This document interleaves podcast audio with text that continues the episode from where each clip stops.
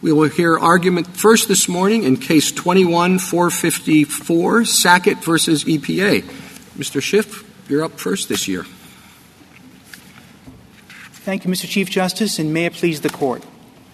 It's now going on sixteen years since petitioners Mike and Chantel Sackett began construction of a house on a vacant lot in a largely built-out subdivision. Yet their home building plans remain on hold to this day because E P A remains steadfast in its view that their property contains navigable waters subject to regulation under the Clean Water Act. But under no plausible interpretation of that term does the agency have such authority. Now, the statute defines navigable waters as the waters of the United States, and so explicitly requires that E P A establish two things before it may regulate. First, there must be a water, that is, a hydrogeographic feature that in ordinary parlance would be referred to as a type of stream, creek, river, lake, or the like. A wetland, however, is none of those things, and so it can be regulated as a water only to the extent that it blends into and thus becomes indistinguishable from an abutting water. Second, the water has to be of the United States, that is, for all practical purposes, a navigable, in fact, water. Now, this test is vastly superior to the significant nexus test for a number of reasons. First, and most importantly, the two-step framework closely adheres to the textual limits that Congress itself imposed on the agency. Second, by faithfully adhering to those limits, the test faithfully vindicates all of Congress's purposes, not just its water quality purposes, but also its desire to preserve the state's traditional preeminence over land and water resources. And thirdly, it's an easy-to-administer test. Ordinary citizens can use their own eyes to reliably determine whether or not their land is regulated. And under this two-step framework, it's clear that the Sackett's property contains no waters, much less waters of the United States, and so they should be entitled to a declaration that their property is not subject to E P A's authority. Uh, Mister Schiff, can uh, can um, uh, intrastate, purely intrastate, uh, navigable bodies of water uh, be uh, waters of the United States? Yes, Justice Thomas. And how is that? If it's purely intrastate? If, as a statutory matter, if that interstate navigable water connects with some form of interstate transportation, such that there could be a continuous channel of interstate commerce, then that water could be regulated. So what does that mean? I'll give you an example, Your Honor. Uh, the Great Salt Lake. The Great Salt Lake is not a traditional navigable water, even though it's navigable, in fact, precisely because it doesn't hook up to any other waters to flow interstate. But obviously there are a lot of forms of non-aquatic transportation that can get you there, and that can uh, sustain an interstate channel of commerce. So that's an example of a water body that, though wholly intrastate, would qualify as a statutory matter uh, as a water of the United States. So why isn't that met here? Well, Your Honor, there is no allegation whatsoever that the, the Sacketts discharge any pollutants into no, Priest Lake. I'm, well, if we, the I think the, the question, uh, the issue would be if there is nearby a body of water that could be considered uh, navigable, that possibly the wetland could be associated or uh, connected with that in some way. Your Honor, uh, the... I mean, you, don't you have a ditch, uh, you have a body of water, and you have sort of a nexus with the, with the land? Justice Thomas, uh, mere adjacency itself cannot justify the agency's statutory jurisdiction for a, a number of reasons. The text of the statute says, setting aside even of the United States, the text says that if it's not even a water, it can't even be regulated. And the plain meaning of water, as elucidated by dictionary definitions and what have you, is not uh, is streams, creeks, rivers, what have you, not wetlands. But doesn't that, Mister Schiff, um, ignore the import of thirteen forty-four G one, which really specifically says that when we're talking about waters, we're talking about including their wetlands, thirteen forty-four G one says.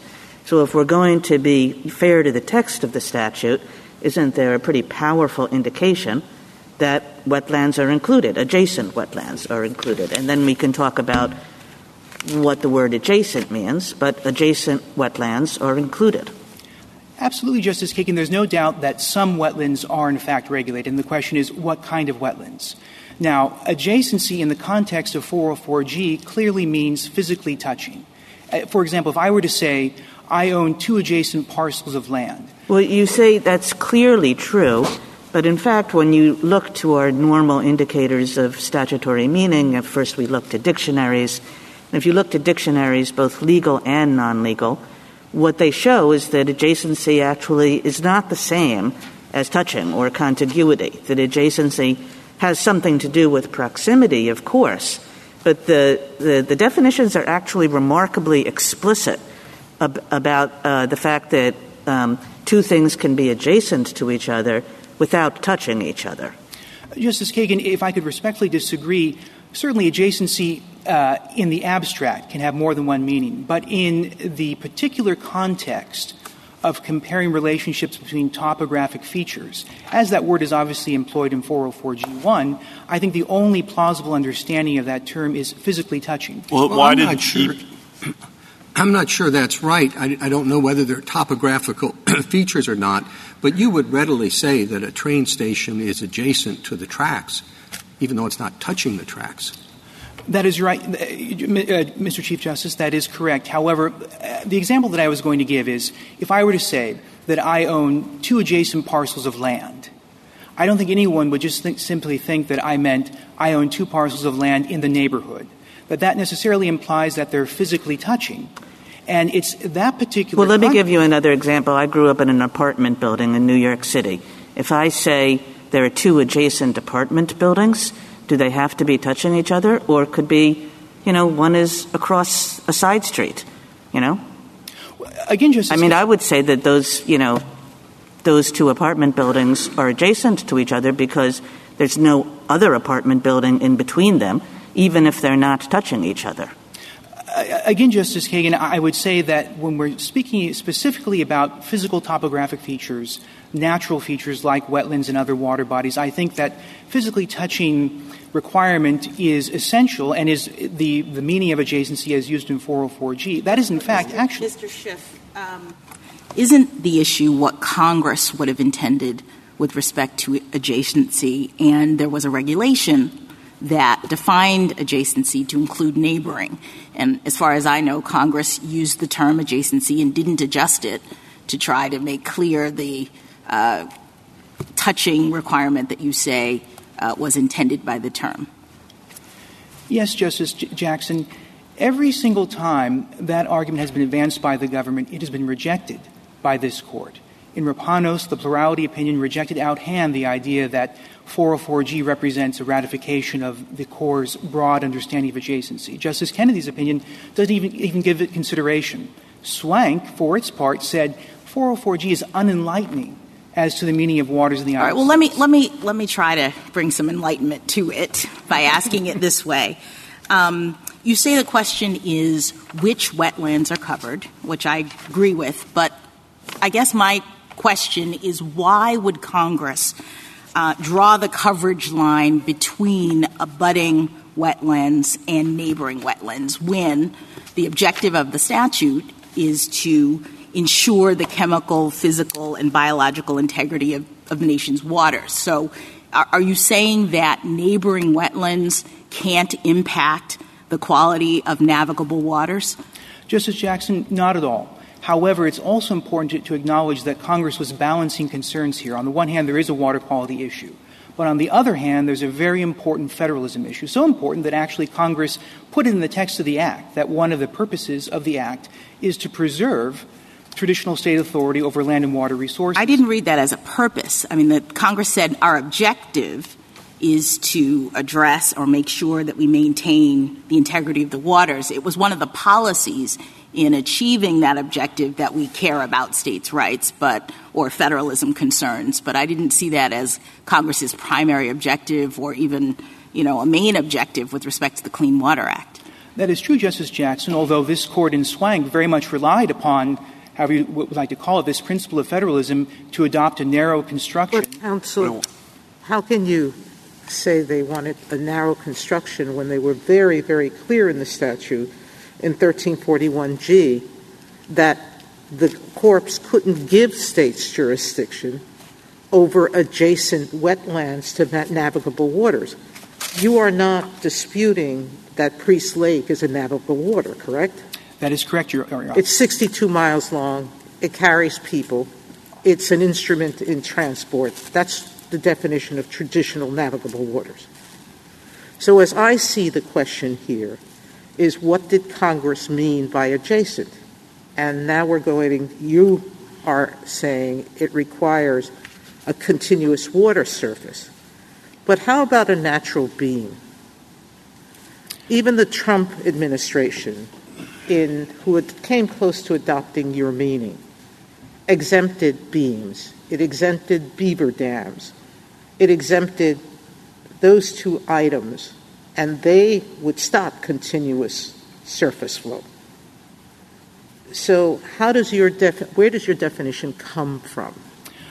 Justice Sotomayor, if I could go back first to the first point about four oh four G, uh, and also in partial response to Justice Jackson's question, even in Riverside Bayview, which is the only time that this Court has actually upheld the agency's assertion of jurisdiction, even there, at most, the Court was willing to say is that four oh four G simply means that wetlands are not necessarily excluded from the definition of waters. But it wasn't even prepared to adopt a general affirmation of, of adjacency. In part, that's because none of the nineteen seventy-seven amendments had anything to do with the definitional text. And I think this is in response to your second question, Justice Sotomayor, where does the test come from?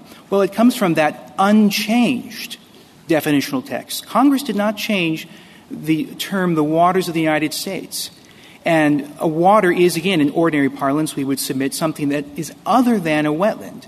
And the only way that one can plausibly regulate it is if one has – what was at issue in Riverside Bayview? But, where but you actually, I'm sorry. Uh, E P A had, by that time, as Justice Jackson said, uh, indicated that the term adjacent wetland would include wetlands separated by berms or dunes or man-made dikes or uh, levees from the navigable water. Okay, so E P A, as of seventy-seven, had made that clear, and the term adjacent wetland explicitly made that clear. And then Congress uses the term adjacent wetland.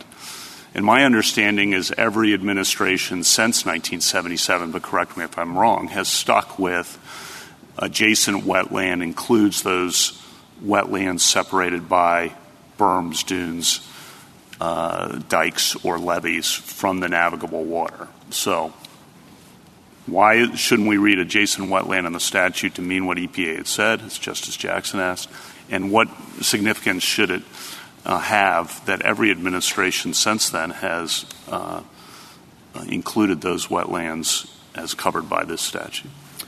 Justice Kavanaugh, in answer to your, to your first question, I think, again, it goes back to the text, that if one accepts the proposition that waters – their ordinary meaning, as employed by Congress, does not normally include wetlands, then that raises a textual difficulty. How can wetlands... But, but in Riverside Bayview said the contrary to that, obviously. It said wetlands are included. The statute refers to adjacent wetlands. Uh, E P A has said since seventy-seven that adjacent means those wetlands, even if separated by berms, dunes, levees, or dikes. Well, Justice Kavanaugh, I, I don't want to necessarily die on this hill because obviously the facts in this record are such that — Let's put aside the facts of this right. case because this case is going to be important for wetlands throughout the country and we have to get it right. Uh, so w- why wouldn't a wetland separated by a berm, dune, levee, or dike be covered contrary to what in the last uh, forty-five years uh, have suggested? In response to the second part of your question, Justice Kavanaugh, about the fact that the agencies have consistently interpreted this over a long period of time, I think Justice Scalia appropriately responded to that argument in the Rapanos plurality, where he says it's a sort of now forty-year adverse possession of statutory authority. So I would say the mere fact that it's been interpreted that way can't convert the fact that if one accepts that waters, as ordinarily understood, and not just in the dictionary, but in our, our yellow well, brief. I would agree with that, but for the initial history of when Congress put that term adjacent wetland in, or I would think that has some force at least, but and for that. Can I ask just a clarifying question to Justice Kavanaugh? If you could help me with the timing, because as Justice Kavanaugh says, you know, one argument that the government makes and that would have some force is that the regulation defined adjacent in the way Justice Kavanaugh is pointing out. What is the timing? Because I understand it, that regulation was adopted in nineteen seventy-seven and thirteen forty-four G was passed in nineteen seventy-seven. Yes, Justice Barrett, my understanding, and it's, it was actually a regulation from the Army Corps, not from the E P A, but the Army Corps had a, a series of regulations, and the final version was issued in nineteen seventy-seven, I think shortly before. I think so it wasn't like an old soil. It was pretty proximate in time to the enactment of thirteen forty-four G? I believe, Justice Barrett, it was about one or two months prior to the enactment of, of the nineteen seventy-seven amendment. Well, the Act was December, and this was, I think, in the summer. Uh, But wasn't this discussed? The whole question of wetlands was a big part of the discussion in the seventy-seven amendments, or am I wrong about that? No, you're absolutely right, Justice Kavanaugh. And again, the Sackett certainly don't dispute that, that wetlands are in fact regulated. But uh, again, I would go back to Justice Scalia's analysis in the plurality opinion. One cannot read the legislative history of the seventy-seven amendments to then conclude that every jot and tittle of the Corps' regulations were then affirmed. And, in fact, again, I would go back to Riverside Bay. There's an even um, lengthier history. I mean, before the regulations become the regulations, there's a whole controversy about it because the first core regu- uh, regulation was much more along the lines of what you were proposing. And then there was uh, a big brouhaha, and the Corps was interpreting it too narrowly. And the Corps essentially changed its mind. And everybody was aware that this had happened, that the Corps first came out of the blocks with a narrow interpretation and, you know, was essentially convinced to reverse itself on the theory that it was uh, not reflective of what Congress had wanted.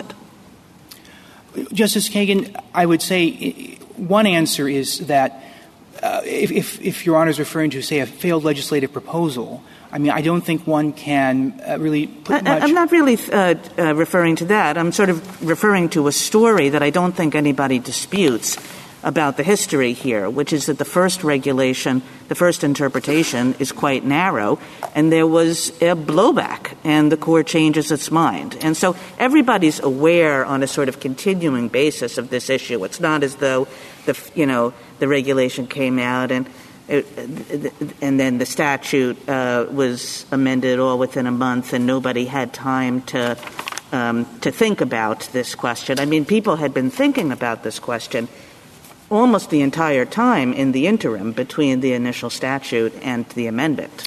That, that is true, Justice Kagan, but I think there's um, a lack of commensurability here in that the relevant core regulation during this period that, that you note was a regulation purporting to interpret the waters of the United States. Now, it would seem passing strange, in, in my view, for Congress to say, we're going to resolve this lengthy administrative dispute by entirely ignoring the statutory text Uh, that the regulation that is cause of the dispute is related to. And instead, we're going to effect what amounts to a significant expansion of federal authority over land use by including in a parenthetical and a provision that deals with permit transfer a reference to adjacent wetlands. That, that seems to me just to, to be an unlikely way for Congress to effect what would be a significant unbalancing of Count, the traditional... Counsel, in Schwank, we said directly, the nineteen seventy-seven amendment showed, con- quote, Congress' unequivocal acquiescence to and approval of the Corps' regulations interpreting the Act to cover wetlands adjacent to navigable waters. There we faced the question and said, at least as to that definition, Congress was clear. So my problem with your point is um, even Rapanos, Justice Scalia, recognized, whether it's scientifically accurate or not, that what navigable waters can be is anything that's adjacent to what we think of as traditional navigable waters. No one's suggesting you can put a boat on a wetland. Uh, it would sink. You can't put a boat of certain sizes or many near the shoreline, because they would sink. There's not enough water there to hold them up. So I don't understand how the wetland has to be navigable. It does have to be adjacent because it's part of that river. And Rapano suggested it's hard to tell where the beginning of the wetland is and where the beginning of the of the water is. Whether that's true or not is irrelevant. Congress defined the term as navigable waters and adjacent wetlands. So if I take that as their definition, why don't we say that something that is near qualifies? And so the question becomes, what's near enough, isn't it? Uh, Justice Sotomayor, I would respectfully disagree. I, I think this would be a totally different case if Congress, in fact, had defined navigable waters as the waters of the United States plus adjacent wetlands, which is precisely what the core regulation was trying to do in the seventies. But Congress hasn't done that. In fact, it studiously avoided touching that central definitional provision for the last fifty years. With respect, though, uh, Justice Sotomayor, to your point about how why do wetlands have to be navigable? They don't have to be navigable. Certainly, in the normal delimitation of any water, you're always going to have a point at which navigability, in fact, towards the banks of a river, for example, is going to disappear. But that doesn't change the fact that one can plausibly define a river, say, up to its ordinary high water mark, and understand that waterward of that mark, one might not have navigability at all points. And I think the same thing is true when it comes to defining the outer scope of waters with respect to abutting wetlands, that as one approaches the shore, it may not become physically possible to navigate, but one can still reasonably say that one hasn't yet completely departed the water. But, but counsel, why, why is it that your conception of this does not relate in any way to Congress's primary objective? Do you dispute that the primary objective, as stated in the statute, I guess it's at twelve fifty-one, uh, is that Congress cared about making sure that the chemical, physical, and biological integrity of the nation's waters was protected?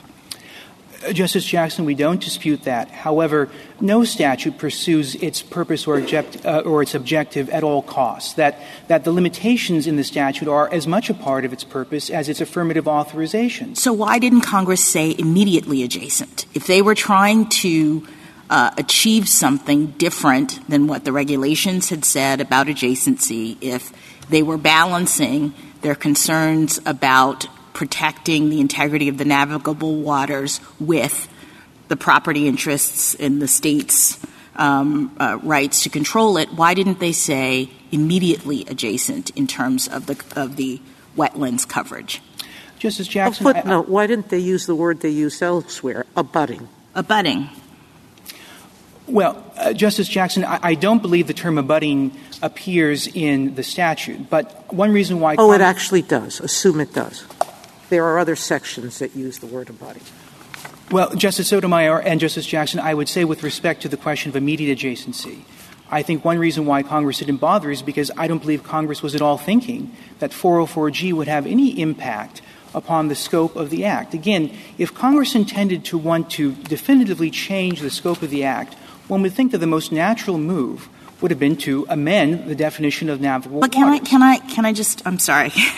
You suggest that the balancing, that the limitation is about the concerns with respect to the state's administration, and thirteen forty-four G is precisely where they're talking about what is left to the state versus the federal government. And in that statute, it just uses adjacent. So I, with respect, that seems to me to be exactly where they would have made clear that the federal government's scope of authority was abutting or immediately adjacent, and we're leaving the rest to the states under your own theory of what they were trying to do. Justice Jackson, my, my disagreement there is that that presupposes that Section four oh four already regulates the universe of all wetlands, and that it's essentially a, a um, uh, a federal privilege whether or not any of that regulatory authority will be given back to the states. But I, I don't believe that that's at all what Congress intended. I think Congress recognized that setting aside the Clean Water Act, there would be a significant swath of land use and water regulation that would remain to the states. And I think one good example to prove that point is, as we discussed in the briefs, non-point source pollution. Everyone recognizes that non-point source pollution is a serious water quality issue. But it's never been disputed that the Clean Water Act doesn't reach that, which I think emphasizes that the purpose of Congress in enacting the Clean Water Act was not at all costs, let's clean up water quality as much as we can. It was a balancing to recognize that some water quality measures, like wetlands regulation, inevitably, as the Sackett case demonstrates, inevitably converts E P A and the Corps into land use administrators. So can I just ask you, is, so the reason why, in your view, Congress includes wetlands or, or thinks some wetlands should be in there is what? Is it because they can't be distinguished, or because those wetlands affect the water quality of navigable uh, waters?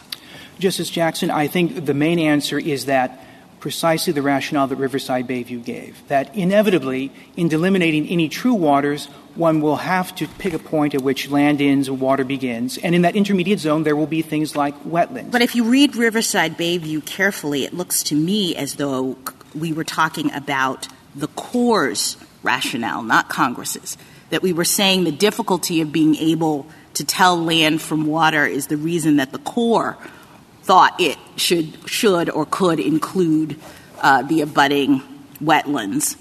But it doesn't suggest that that was Congress's reason, that Congress said something about wetlands because it would be too difficult to distinguish. So is there something in the text or the history of the statute that points to that concern as being one of Congress? Yes, Justice Jackson, I would go back again to, to the definitional text, that Congress used the term waters. Congress knew about wetlands. Congress knew about how wetlands affect water quality, even in nineteen seventy-two. In our yellow brief at pages four and five, we cite a number of examples in the years leading up to nineteen seventy-two where Congress, in a variety of acts, explicitly distinguished between wetlands and other types of waters. So Riverside Bayview certainly adopts, in our view, the idea that, that waters are ambiguous when applied to the facts on the ground. And that ambiguity necessarily means that some wetlands will be regulated.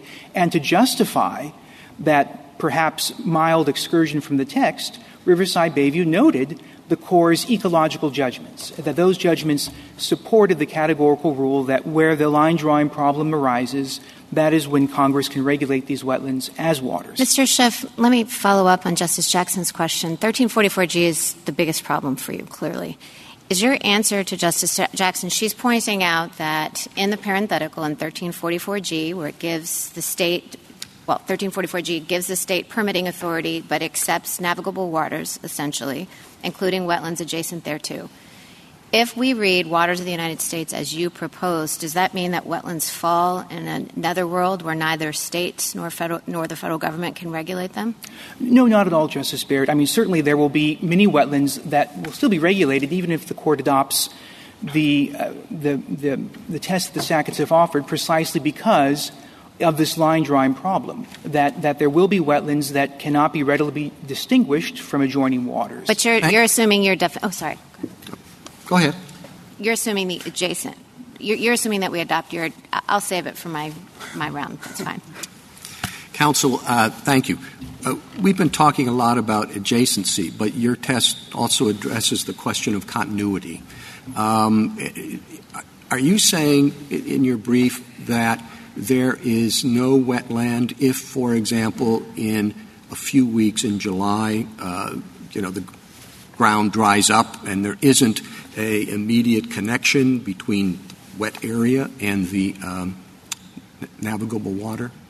No, Mister Chief Justice. I mean, we make allowance for this normal circumstances understanding that what should guide the line-drawing standard application is what would in normal circumstances be the case. So well, is it normal circumstances if it's from the fall to the spring, but June, July, and August, it's you don't have that kind of connection? If on a normal yearly basis there would not be a continuous connection, then I think it would be very hard to fit the wetland into the rationale of the line-drawing problem standard, precisely. With, and not simply in the area that's dried up. But you would say the entire area that is normally connected but isn't for three months in the summer, that whole area is not a wetland? No, uh, Mister Chief Justice, if I understand the hypothetical correctly, it's not that it, it suddenly defederalizes everything. But certainly it's difficult to understand textually how one can regulate an area as a water if on a regular basis there is no water there. Much sure, less does the summer count as a regular basis? But it just dries up in the summer. It's pretty common, I think, for wetlands, or at least adjacent waters in many situations. Mister Chief Justice, it's certainly a, a regular occurrence. And admittedly, this is um, one of the cases at the margin where I would say with respect to any legal rule, there's going to be difficult cases. And perhaps that could be reduced through further agency rulemaking. But I think what's important and what we haven't really discussed, which the Court hasn't noted much yet is comparing whatever shortcomings there may be in the line drawing problems test to the shortcomings that are orders of magnitude greater from the only other game in town, the significant nexus test, both in terms of its lack of fidelity to the text, in terms of its subversion of, of the federal structure, in terms of its much greater difficulty in application. Thank you, Counsel. Justice Thomas? Uh, Counsel, I'd like to just give you a minute to um, at least um, comment on what we have said about thirteen forty-four G in SWANCC and uh, what the court has said about it in Riverside, because as I recall, we suggested that it did not control uh, the uh, definition of waters. Uh, or certainly did not have an overwhelming impact on the definition of waters. Thank you, Justice Thomas. Yes. In terms of the case law, no decision of this court has ever relied upon four oh four G to affirm the version of adjacency that the E P A and the Corps advance. The most was Riverside Bayview, which said that four oh four G simply means that some wetlands will be regulated, but the court was not willing to go much beyond that. And uh, with respect to how adjacent actually appears in four oh four G, given the context of physical topographic features, I think the most plausible understanding of that term is that Congress simply meant that those wetlands that are physically touching, the very facts that were at issue in Riverside Bayview, the um, fact that Riverside Bayview's property was essentially a cattail marsh that blended into Lake Saint Clair. And I think that is the most that four oh four G says. And again, that's uh, uh, a proposition that the Sackett's test is fully consistent with. The Sackett's acknowledge that some wetlands can be regulated under the line drawing problem standard. It's just that nothing in four oh four G can reasonably be interpreted to represent some general congressional ratification of the Corps' adjacency regulation from nineteen seventy-seven. Thank you. Justice Alito? Well, this case will... may have a, an important nationwide effect, but we do decide concrete cases and controversies. So I would like you to address the, the uh, theory that the government uses to uh, determine that the Sackett's property constitutes wetlands that can be regulated. The property, as I understand it, is separated from wetlands by a road. Isn't that right? Yes, Justice Alito, by by a road and then uh, a roadside ditch on the other side of the road. Uh, that ditch then spills about a half mile downstream into Kalispell Creek, which then itself spills another thousand feet from that point into Priest Lake. And how does the water from the Sackett's property get to the ditch? The short answer, Justice uh, Alito, is that the water doesn't get to the ditch. It doesn't get to the wetlands. It doesn't get to Priest Lake. There is no surface connection from the Sackett's property to any plausible water. What is the government's theory of how the water from the Sackett's property gets to the wetlands? The government doesn't have a theory for that, which I think underscores how broad the significant nexus test is. The government's theory is that the wetlands on the other side of the road, which are not connected to the Sackett's property, that those can be combined with the Sackett's property on some theory that they're similarly situated, and only because the government then combined this thirty-six acres of wetlands that it could then conclude that there was a significant relationship to Priest Lake. So it's only by combining the water from the Sackett's property with this large wetlands that it comes to the conclusion that there's a significant ecological effect on Priest Lake? Yes, Justice Alito. Priest Lake is navigable? Yes. Does it cross a state line? No, it does not cross a state line. If uh, someone puts a boat in Priest Lake, is it possible to get to another state from Priest Lake? Uh, one would probably have to negotiate uh, some rapids through Priest River. Uh, but I, I think it's fair to say that Priest Lake would certainly qualify as a water of the United States according to the interpretation that the Sacketts have offered. Thank you. Justice Sotomayor? Yes. Counsel, I, I think that there has been a misreading, and I obviously could be doing it, but I have read Justice Kennedy's significant nexus test. And as I read his decision, he was of the view that adjacency defined um, wetlands that were uh, adjacent to navigable waters, and that he was applying the significant nexus test to deal with uh, non-navigable waters that might be waters of the United States. And so I think that there are two issues in this case. Justice Alito referenced only one of them, which is whether or not the tributary that runs from the Bay Fen to the Sackett site, whether that is a marshland that that constitutes a water of the United States. That's what the Ninth Circuit saw. But there is also the Sackett site running directly to Priest Lake. And that Sackett site does run across below a road and below some houses. I believe the government's position, and it could speak for itself when it gets up, is that that connection is very direct, that there is a subsurface flow, not a groundwater flow, but a subsurface flow of water. Isn't that – am I correct about the factual nature of this case? Justice Sotomayor, you're, you're correct that, that the record contains some evidence to the effect that there is a subsurface flow from uh, the fen wetlands that are north of the site, south underneath the Sackett's property. I'm not going that far. I'm going from the Sackett site to Priest Lake. There's, there's some evidence there's a subsurface flow there. That is correct. Now, as I understand it, there's a difference between groundwater and subsurface flows. Am I correct about that, too?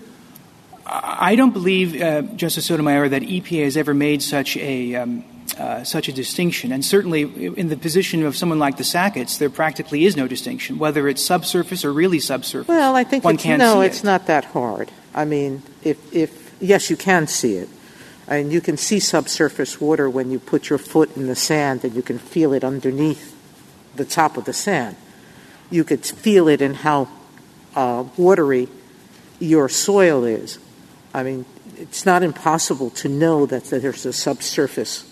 You could put a, a stake or a plot or something into it and, and feel it immediately or have it spring up immediately. So there is a difference between groundwater and subsurface water, isn't there? Justice Sotomayor, I don't believe legally there really is any distinction. Again, if, if the relevant point is, can one distinguish anything on the Sackett's property from Priest Lake, whether it's subsurface or substantial? But you don't think there's a, there's a difference? Well, one thing, Justice Sotomayor, that I think is problematic with relying upon any sort of subsurface connection is that it essentially renders the test limitless. I mean, it's hard to imagine — Why? It's hard to imagine any property in this country that does not have some degree of subsurface flow at whatever depth that will ultimately, I mean, the hydrological cycle is unified. Ultimately, that water is going to flow to some surface water. It's hard to imagine that Congress could have intended, especially in a statute that imposes such significant penalties for someone who guesses wrong as to whether or not his or her property is regulated. Well, that goes back to Justice Jackson's point that what Congress was concerned about was ensuring this, the sanctity of our waters and that those things that directly discharged into it would be safe to keep our water safe. Well, Justice Sotomayor, I also think Congress was concerned about, about the sanctity of, of, of freedom and private property rights and ensuring that people at least have fair notice as to whether their property is going to be regulated. If the test well, is surface I mean, to why subsurface. Is it fair, whatever test, even yours right now, Um, as you, in your answers to just, the Chief Justice, said that we have to define what a normal season is. We're going to have to define how many days are continuous. So it's not a question that any test that's being proposed won't have some lack of security for homeowners.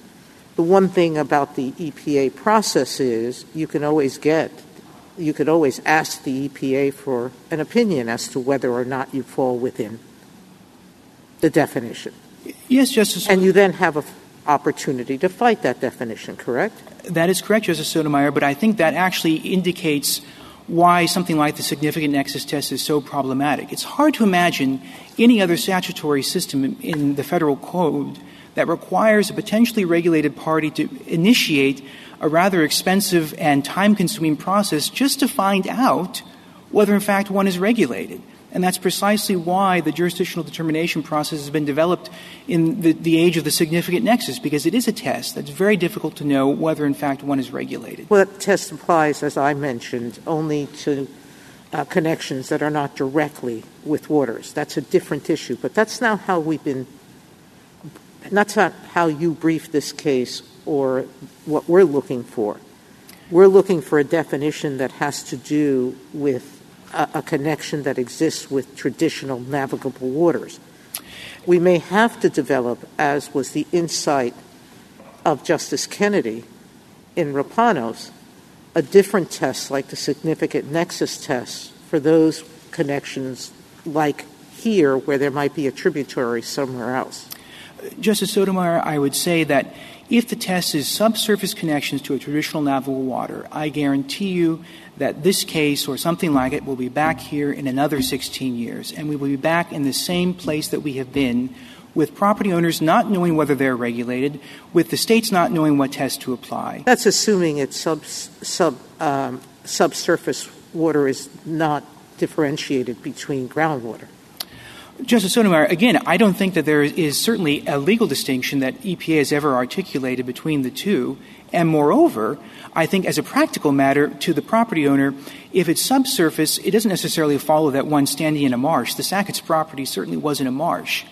And there's no reason that — Only because they put gravel in it. I- I'm sorry? Only no? because they put gravel in it. Well, the original state of the property was before the, the, the, the topsoil was taken out and the gravel was put on it. It looked like a, a buildable lot. In fact, it was zoned as a buildable lot. It has a sewer hookup. It has an address.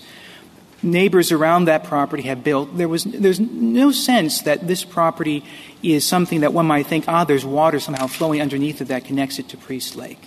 That's not the type of topography.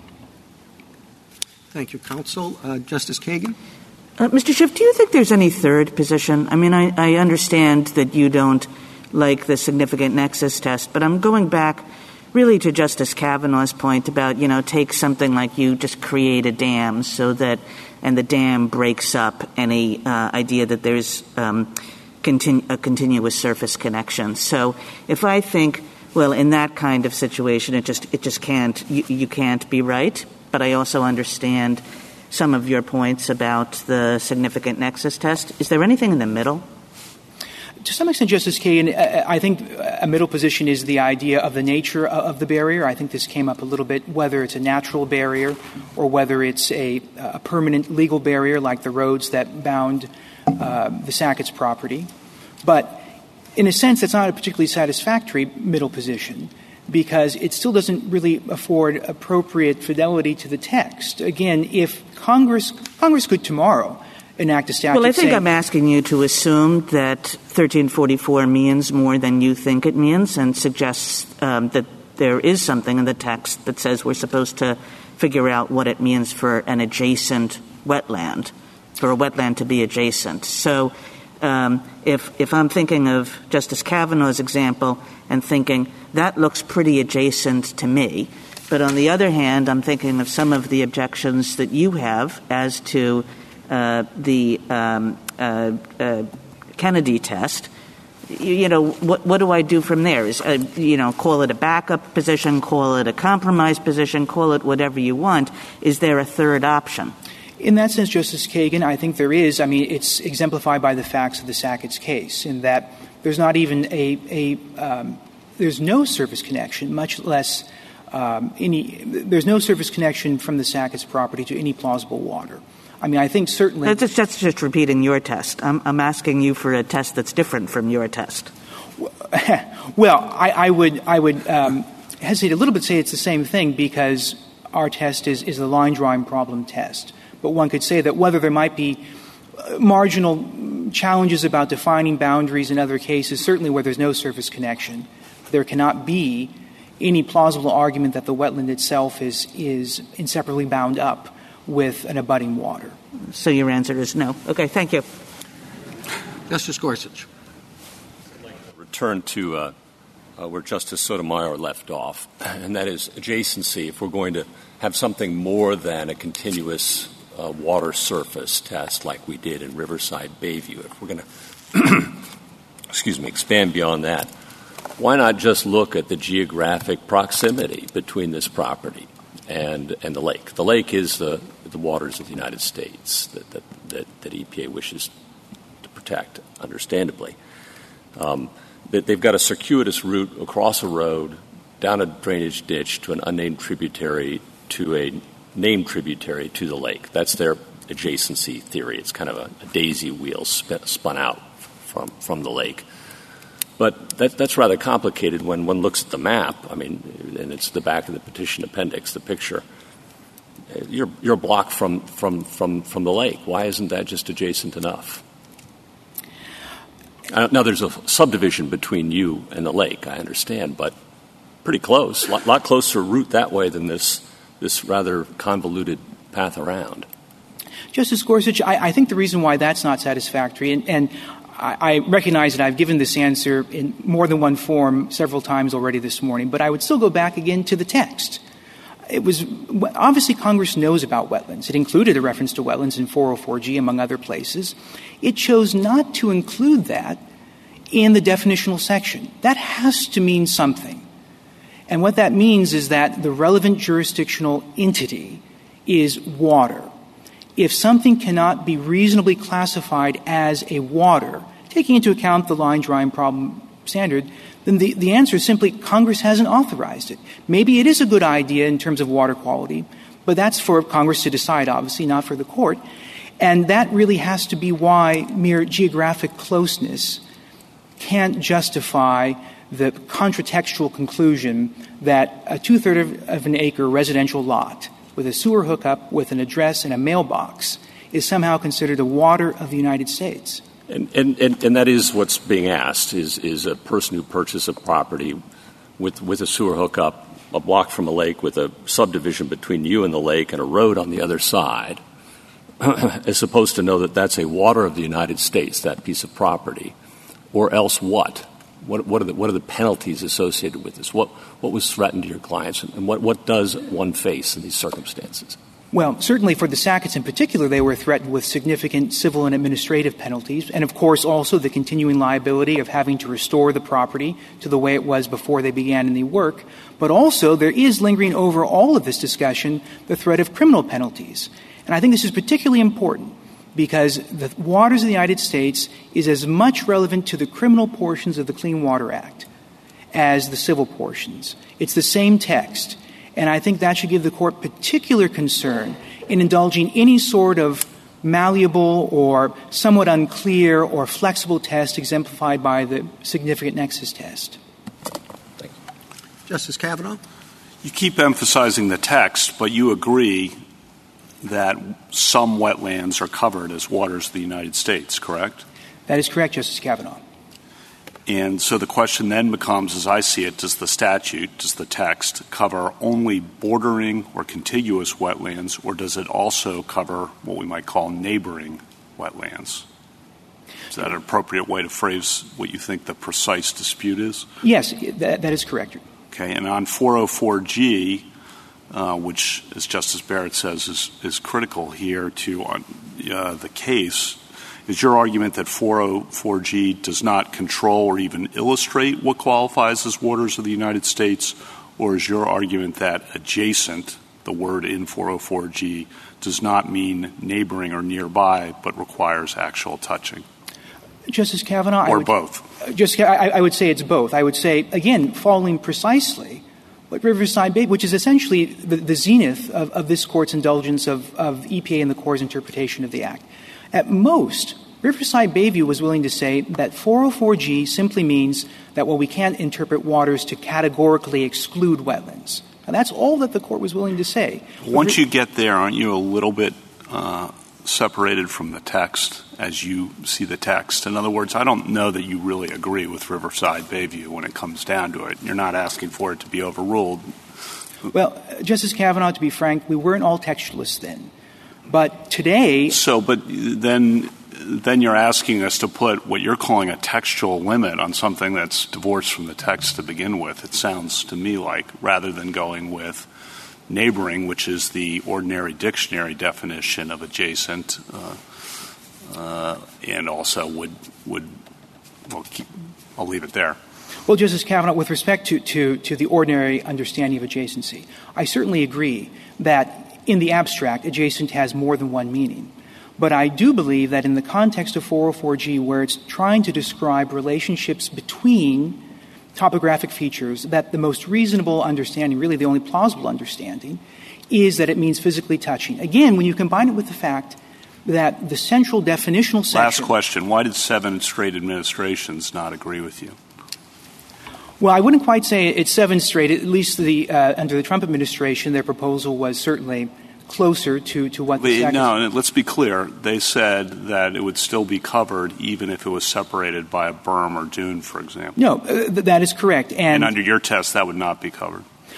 That is correct, Justice Kavanaugh. And I don't presume to, to, to know more than, than those, those seven prior administrations. But what I do know is what is the text that Congress has used. And nothing can supersede that.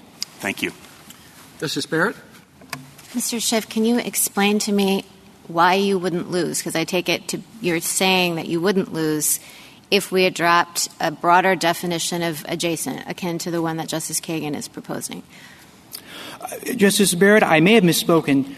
If adjacent means that um, something is not adjacent if there is a, uh, a man-made barrier as opposed to a natural barrier, then obviously here the Sackett's property is bounded by man-made barriers. And so what I meant to say is that is that whether or not, if the court thought that natural barriers might not defeat jurisdiction, the court could also say that at least here, with man-made barriers, there is no jurisdiction. Okay. I think I think I didn't articulate my question clearly enough. Sorry. So part of what you've said is that thirteen forty-four G, Congress was doing something different, and that it didn't modify the definition of waters of the United States that was existing.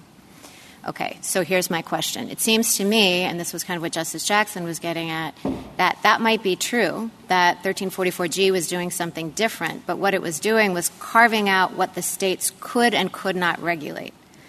And if adjacent means something broader, and this is what I was starting to ask you um, when the time expired, if adjacent means something broader, then it seems to me that there's a category of wetlands that nobody could regulate.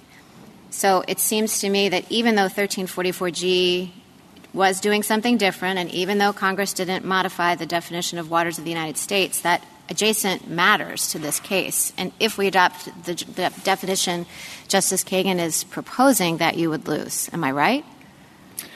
Uh, Justice Barrett, if I understand what, what Justice Kagan is proposing, that, that neighboringness or mere closeness is sufficient, then necessarily, then the Sackett's property and a lot of other property in this country is going to be regulated. So in that respect, thirteen forty-four G does qualify or cast light on the definition in thirteen sixty-two seven of waters of the United States. It certainly does. And, and as I responded to Justice Kavanaugh, the way it casts light is to indicate that, to some extent, wetlands are going to be regulated. The extent to which they're regulated, I think that has to be, it's a, in a sense, a, a tail wagging the dog problem. But that but that depends on our accepting the narrower definition of adjacent, correct? I mean, I see why your whole theory hangs together if adjacent means abutting.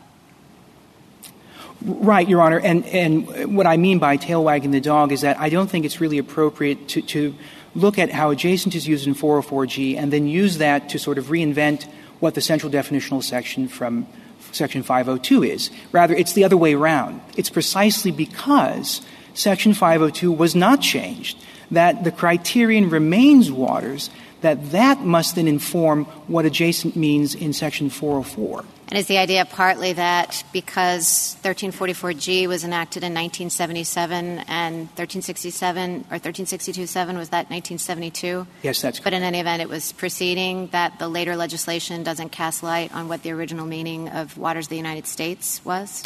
Well, it's certainly not definitive. It's not a ratification. Uh, and I don't want to go too far, Justice Barrett, in saying that it means nothing because, again, Riverside Bayview says it, it does mean something. But, again, it would be strange, it would be a, sort of an inversion of statutory interpretation to say that this parenthetical reference in a provision dealing principally with permit transfer authority suddenly backfills and dramatically changes the scope of the central definitional portion of the Act. Again, a portion that is as much at issue in criminal prosecution as it is in civil matters. Thank you. Justice Jackson? Sorry. um, so you said several times that Riverside Bayview said at most um, that some wetlands could be regulated. But under your test, it appears that you are requiring visual indistinguishability. And I'm trying to assess whether or not Riverside base, Bay, uh, Bayview actually gets you there. In that case, was it clear that the marsh area was visually indistinguishable from the abutting creek? Yes, Justice Jackson, that is precisely how the government argued it in its briefing and an oral argument. We quote that portion in our reply brief, where the emphasis is on how, I believe these are the words that were used, that from Riverside's Bayview, it would not be an exaggeration to say that one, after wading through a cattail marsh, could then swim into Lake Saint Clair, that it was a, a continuous body of water that at some point ended. And the court, in looking at those facts, said that it's appropriate to defer to the Corps and the E P A in saying that the water ends at this point because we can't otherwise say whether it's reasonable to have it end at an earlier point. But do you think that that's the, is that going to be the case in every situation, that it's indistinguishable as to when the marsh ends or the wetlands end and the creek begins? I'm just trying to imagine whether people were really confused in Riverside Bayside as to which part was wetland and which part was water, and is that your test? We have to have a visual indistinguishability. Justice Jackson, there may have there was certainly a dispute among the parties as to the proper characterization of the facts, but I think what matters is are two things. One is how the government presented those facts to the court and how the court ultimately crafted a decision based upon those facts, meaning that the court concluded that, as it said, between dry land and open water, the transition is not necessarily or even typically an abrupt one, and that you have all sorts of features in between those two points. And the court said that it's not our place to second-guess the agency's determination that in drawing the boundaries of waters, which is the, the central jurisdictional term, in drawing the boundaries of waters, it's not unreasonable that there may be some semi-aquatic features that are brought into that boundary. So under your test in future cases, are we going to be debating in every case the extent to which there really is vis- visual indistinguishability? Absolutely not, Your Honor. And I think that if there were disputes, those disputes would be would pale in comparison to the number of disputes that have percolated throughout the lower courts over the last sixteen years with respect to the significant nexus test. This test, the line drawing problem test, is much simpler to apply. Thank you. Thank you, counsel.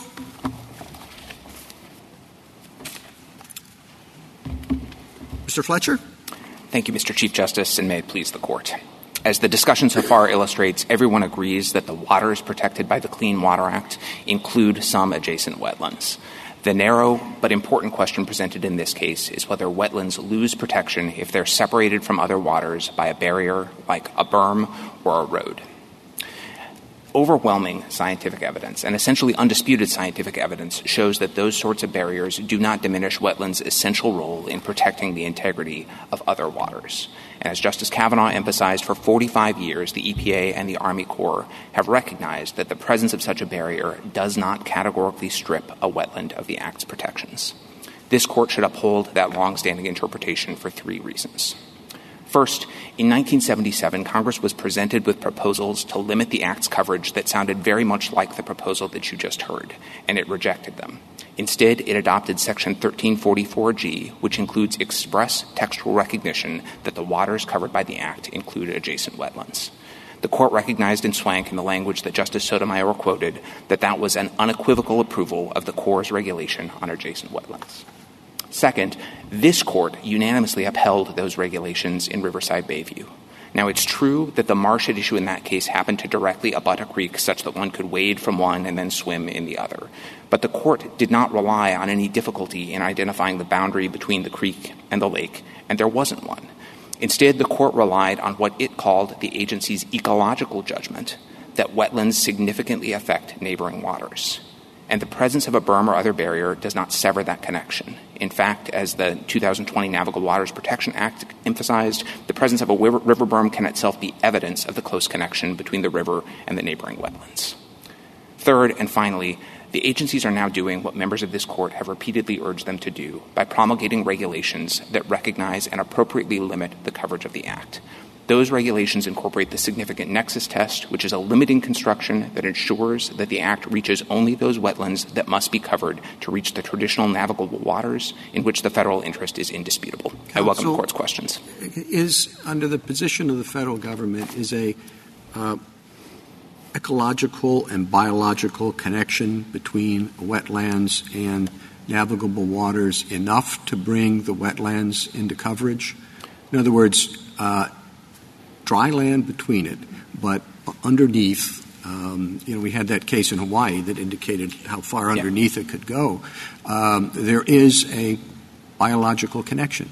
You know, you put some tracing materials in the wetlands and they do find their way to the lake. Is that enough under your view? Not any connection. We're not talking about the possibility that some molecules of water eventually make their way from the wetlands into the, the lake, but instead what we take to be the significant nexus standard from Justice Kennedy's opinion in Rapanos, which traces back to SWANCC and Riverside Bayview, that demands a significant effect. So how – well, what does that mean? I mean, how much of a biological connection does there have to be? So the agencies now have, you know, more than a decade of experience applying this in practice, and they explained in the guidance that they issued after Rapanos and have sort of reiterated and refined in the N P R M that they just issued in December of two thousand twenty-one, the factors that they consider in assessing significant nexus, and it includes things like distance to the tributary, distance to the downstream traditional navigable water, the volume of the flow, the hydrology of the area, the presence of other wetlands. I acknowledge it. So, so if the Sacketts or anybody else are walking around the area, they could look at something and see how long, what, what's the, the distance factor. So the distance factor isn't a bright line rule. You know, here... Okay, the so they know it's not a bright line rule, but they have to figure out if a certain amount of whatever kind of tracing thing you use is deposited in the wetlands. They then have to figure out if that makes it all the way to, to the lake, no matter how far away it is.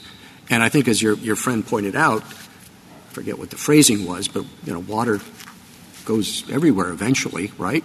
Uh, and so there's probably going to be a biological or ecological connection of some sort. So I'd say a couple things. First of all, this case is focused on provisions addressing adjacent wetlands. There are other provisions of the regulation dealing with isolated waters that aren't at issue here. But for purposes of this case, there has to be a showing of adjacency. And right now, the Corps and the E P A have not tried to reduce that to a bright line rule. They tried that approach in the twenty fifteen rule, and that was criticized by many as being arbitrary. Have they tried to reduce it to a vague rule? Yeah, I, I think I think they've said reasonable proximity, and they've said that reasonable proximity depends on the hydrology of the area. If you have a flat floodplain where often floods from the river reach waters or wetlands that are at some distance. So somebody looking around a lot would have to look at the wetlands if they can see them and the lake and say, is that reasonable proximity or not? That's right. Yes, that is the standard. And I, that's, a, that's a standard that is used in criminal prosecutions as well. That's correct, Mister Chief Justice, but I, I don't think that's an unusual standard in regulatory or criminal statutes. And as the, the most recent example, I'd point to the court's last Clean Water Act case, uh, County of Maui, where the court adopted a standard for indirect discharges into the navigable waters. And the dissents criticized that standard because it was a multi-factor test that was not capable of re- being reduced to precise rules. Yeah, but the sewage plant was pretty pro- proximate to the ocean, right? How far apart away was it? I don't remember exactly how far apart, but it was pretty proximate. But on the other hand, the Sackett's wetland is pretty proximate to the tributary and the lake. We're talking about thirty feet to the tributary and just three hundred feet to the lake itself. Well, yeah, in the Hawaii case, though, we were talking about a big sewage plant.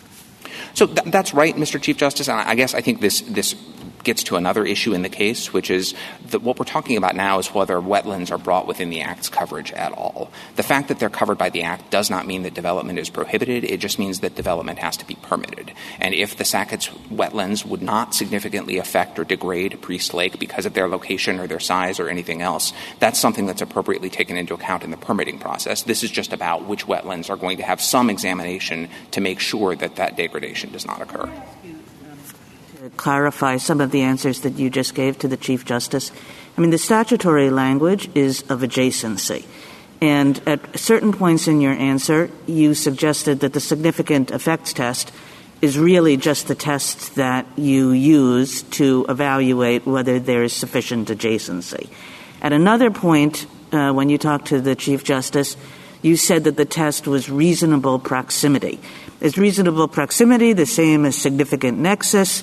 Um, is, is, is what you're doing trying to figure out how, other than by demanding strict contiguity, one defines adjacency? And then, you know, dealing with the hard issue of it just doesn't seem as though it should be fifty but not fifty-one.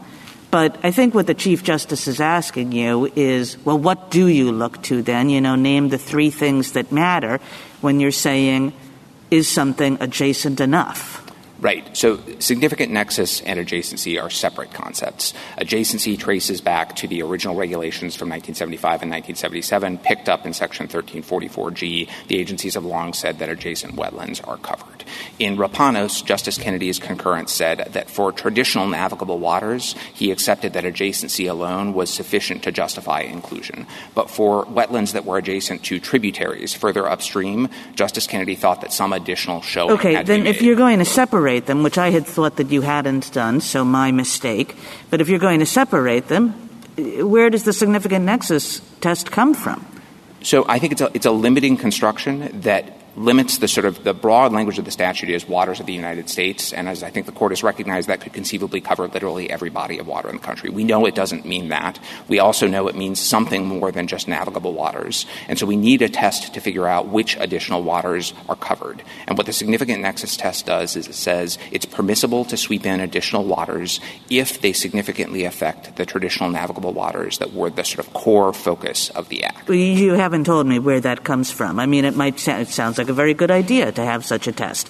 But where does it come from? From this court's cases, which say you have to give effect to two things. The term being defined is navigable waters, but the definition is broad and doesn't include any requirement of navigability. And the way we read Riverside Bayview and SWANCC is to say you can include other waters that are not themselves navigable, but the justification for including them has to be their effects on the traditional navigable waters that are the core of the statute. Things like migratory birds, that was the issue in SWANCC, aren't good enough. And they need uh, not be adjacent. So what Justice Kagan's questions is getting to, and I want to make certainly understand it because it's important to me.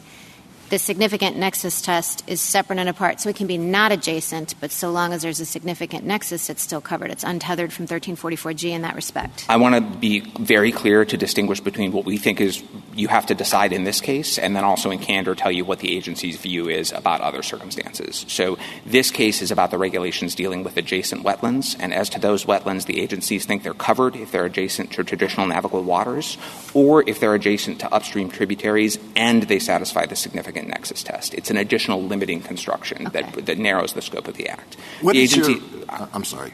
I was just going to say the agencies have also said, and this is reflected in the notice of proposed rulemaking, they would cover other waters, if, even if they weren't adjacent to navigable waters, if they could satisfy the significant nexus test. But that's not really before you here because everyone agrees that if you accept our view that adjacent means neighboring, then the Sackett's wetlands are covered.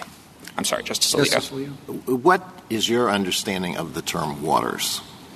We think it – so our understanding of it is reflected in the agency's regulations, which have for forty-five years spelled out the different sorts of waters that are covered. I think if I were try, going to reduce it to a phrase, it would be geographic features that are characterized by the presence of waters. And I think where I'd part ways with my friend is that I'd say that's not just lakes, streams, and rivers. It's also marshes and swamps. Any geographic feature that has water in it, at least at some period during the course of the year, that, that falls within the term waters?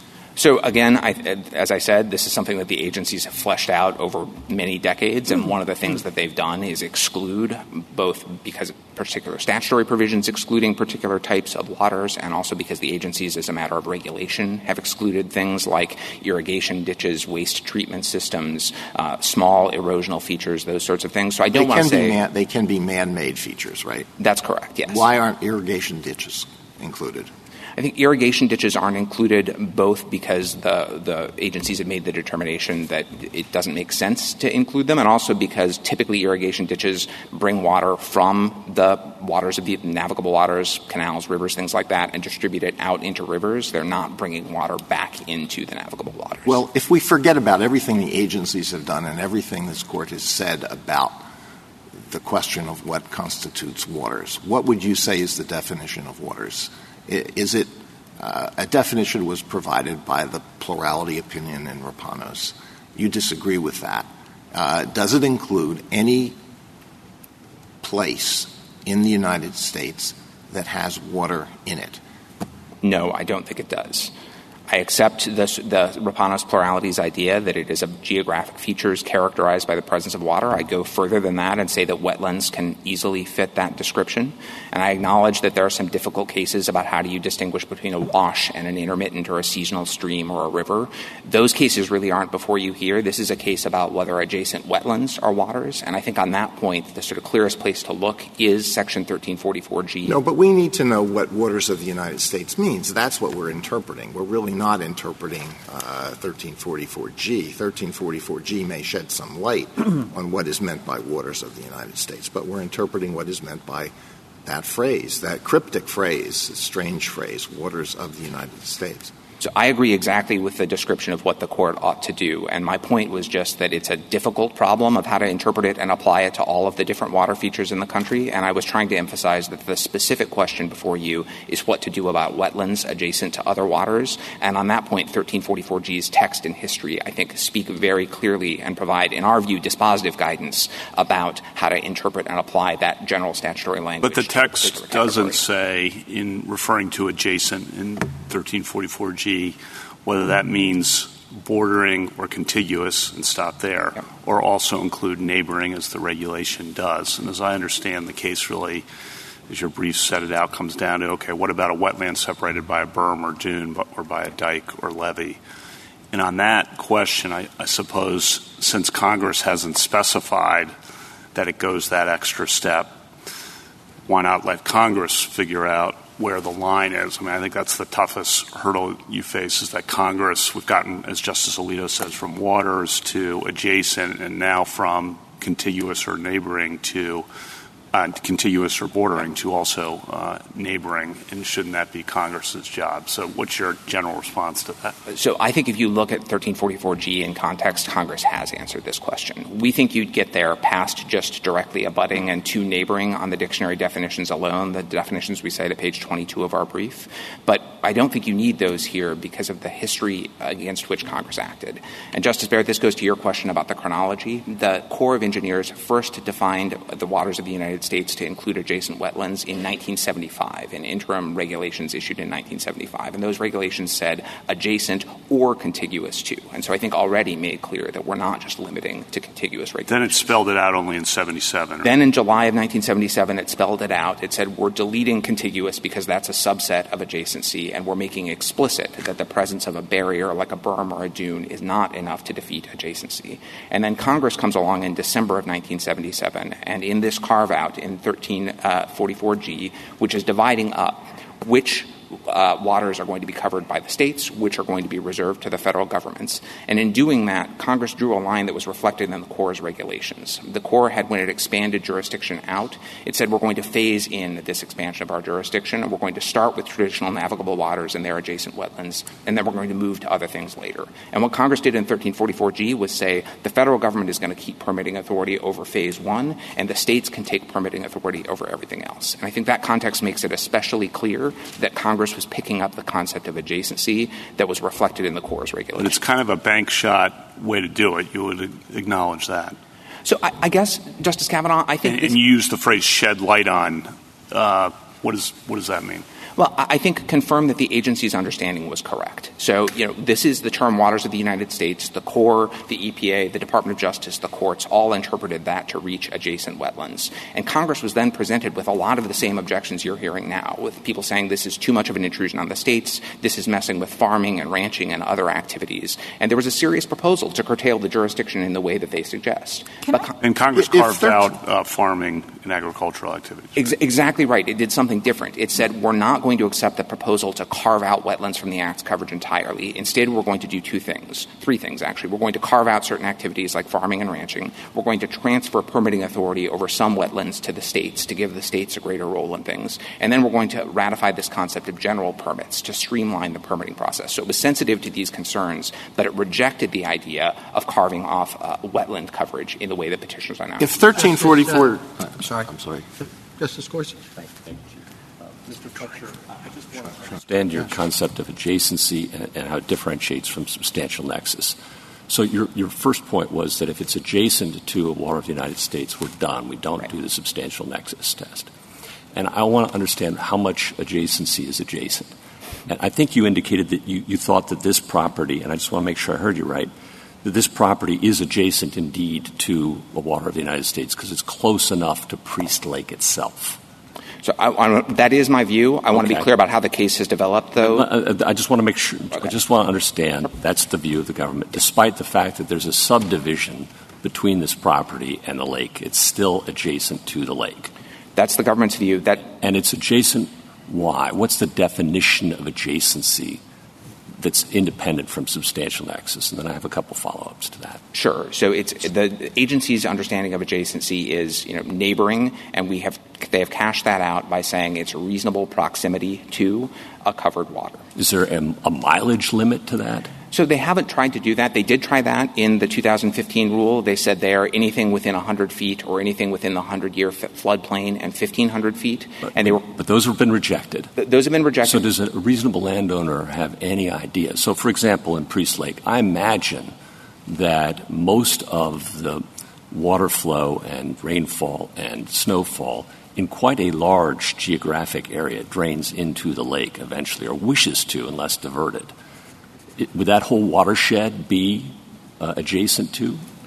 So I don't think so, uh, Justice Gorsuch. And also, as I am sympathetic to the idea of how does a landowner know under this standard whether their land is covered, it's important to recognize that there are other limits, too, where they have to actually be wetlands. So no, I understand that. I'm just asking about adjacency. Understood. How does anyone know, any reasonable person know, within a, maybe several hundred square miles uh, in, in a watershed that drains into a body of water that is the water of the United States know whether or not their their land is adjacent to?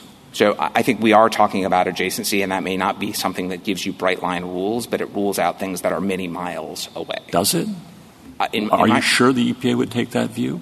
I, I, I've asked this question. The agencies have told me they do not draw bright-line rules. They do not think three hundred feet is unreasonable for adjacency. So how about three thousand feet? I, Could I, be?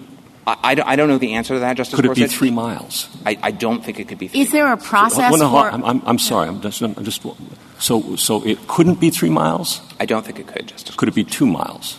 That, again, when we start to talk about miles, that sounds too far to be... A, to re- be One mile? ...approximate to me. Again, and I, I see where this is headed, but, but again, I didn't want to know. So if the federal government doesn't know, how is a person subject to criminal time in federal prison supposed to know? So the agencies, in recognition of this problem, make available free of charge jurisdictional determinations as to any property. They also publicize their manuals and make available on websites every jurisdiction. They're manuals that don't tell us the answer. So I, I understand, Justice Gorsuch, and I, I think you could make similar criticisms, and, and dissenting justices did make similar criticisms of the functional equivalent to an indirect discharge standard in County of Maui. And the court recognized that sometimes Congress gives us laws where the text isn't susceptible of bright-line rules. I think adjacency is one of those bits. Okay, I'm done on adjacency. I got some substantial nexus questions, but I got a colleague who wants to ask a question. Yes, first. I just I just wanted to follow up um, on Justice Gorsuch's very fair points, which were my points. How do, how do people know? Is there a process by which a homeowner can ask? Yes. Uh, any homeowner can ask the Corps for a jurisdictional determination. The Corps makes those available free of charge.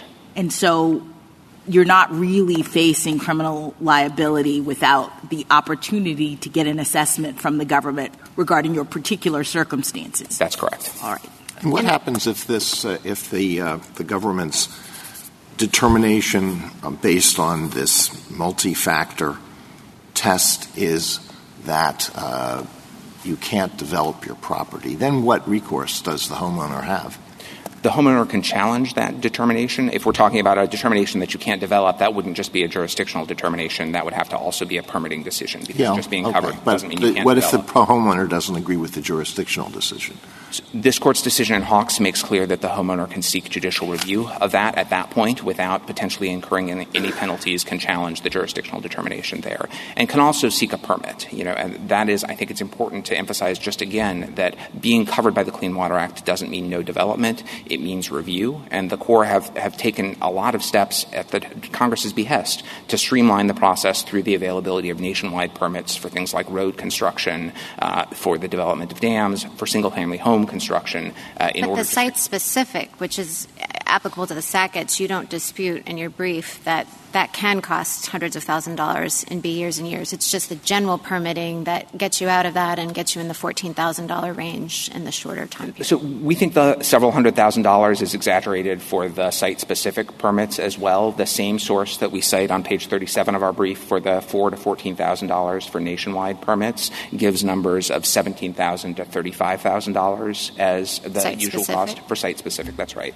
And it's, it's also important to recognize that those site-specific permits often involve much bigger projects that could be major developments spanning many, many acres. So that's the agency's best estimate of the cost of it. So Rapanos was just wrong in citing that statistic. In our view, that, that statistic is not consistent with the best information we have now, and that's from the two thousand twenty-one regulatory impact analysis of the reissuance of the nationwide permits. Your, your adversary, the other side, I shouldn't call him adversary, your, the other side argued that Mister Sackett could not tell this was a marshland. Is that true? Because you said the first thing is it has to be a wetland. So I, I don't know what Mister Sackett could tell, and I don't want to speak to that. What I can speak to is what's in the record, which is communications from the Army Corps to the prior owner in nineteen ninety-six saying this is a jurisdictional wetland. You would need a permit to build. Here's information about how to seek nationwide permits. And we also have the pictures of the property that are at Petition Appendix thirty-seven to thirty-nine and also in the Joint Appendix. Now, we don't have pictures before it was filled in with gravel, but the pictures after it was filled in with gravel show that the parts that are not filled with gravel have standing water in them. Uh, and also the Sackett's own environmental consultant who came and looked at the property confirmed the Corps' judgment that these are wetlands. I think it's also worth emphasizing that although they're now separated by the larger fen across the street by Kalispell Bay Road, historically, before the road was built, that wasn't true. It was all part of one wetlands complex, and the whole fen drained down through the Sackett's property and into to Priest Lake. Is it Council, possible? Go ahead. I, just one last question, uh, and borrowing from Justice, what Justice Kagan did before. As you can probably tell, some of my colleagues are dubious that this is precise enough definition adjacency to survive. So is there another test, not the Rapanos test, not the adjacency test, not the significant nexus test, but is there another test that could be um, more precise and less open-ended than the adjacency test or the significant nexus test that you use? Is there some sort of connection that could be articulated? So I'd say a couple things about that. I'd say, first of all, that if you're in that world, you're past the sort of line-drawing problem or the notion that wetlands aren't really waters and so are only covered if they're indistinguishable, and instead we're making a judgment about which wetlands are appropriate to cover because exactly. of their effect. Now, there are different ways to draw that line. Justice Kennedy articulated the significant nexus test. But that's age- But that's when it's not adjacent, correct? That's when it's not adjacent to a traditional navigable water. That right. does apply I, I want to go because we seem to be searching for wetlands adjacent. So let's right. stick to that. Right. So for wetlands adjacent, if you wanted a sort of crisper, clearer definition of adjacent, I th- as I think my colloquy with Justice Gorsuch illustrates, I think it's difficult to say that there's one single bright-line answer. The agencies are taking comment on this and are considering whether there are things that they could do to provide greater clarity to the regulated public on all parts of the test, including adjacency and significant nexus. The twenty fifteen rule, as we discussed, tried to draw some bright-line rules. Those were criticized as arbitrary and over-inclusive, which is the problem with bright-line rules. The be over-inclusive or under-inclusive. But I certainly think there is a range of reasonable understandings of what adjacency means. And also, I know you're focused on that, but significant nexus. Did, did I just understand you to say that the rule that you're issuing may, in fact, have more guidance than we currently have as to what adjacency means? I don't want to represent what's coming in the forthcoming rule because it's not issued yet. And by definition, the agencies haven't finished their deliberation. I, I will say they've sought comment on how to cash out, how to crystallize this significant nexus test and the adjacency framework that it is a part of. And they've also said that even after this rulemaking, they're interested When is in- the rulemaking coming down? So it's with O M B now. It's public that in September it went over to the Office of Management and Budget for Interagency Review. The agencies have told me that they still expect to issue it by the end of the year. Is it possible uh, for you to be correct about the adjacent test as articulated uh, so far, but the Sacketts win?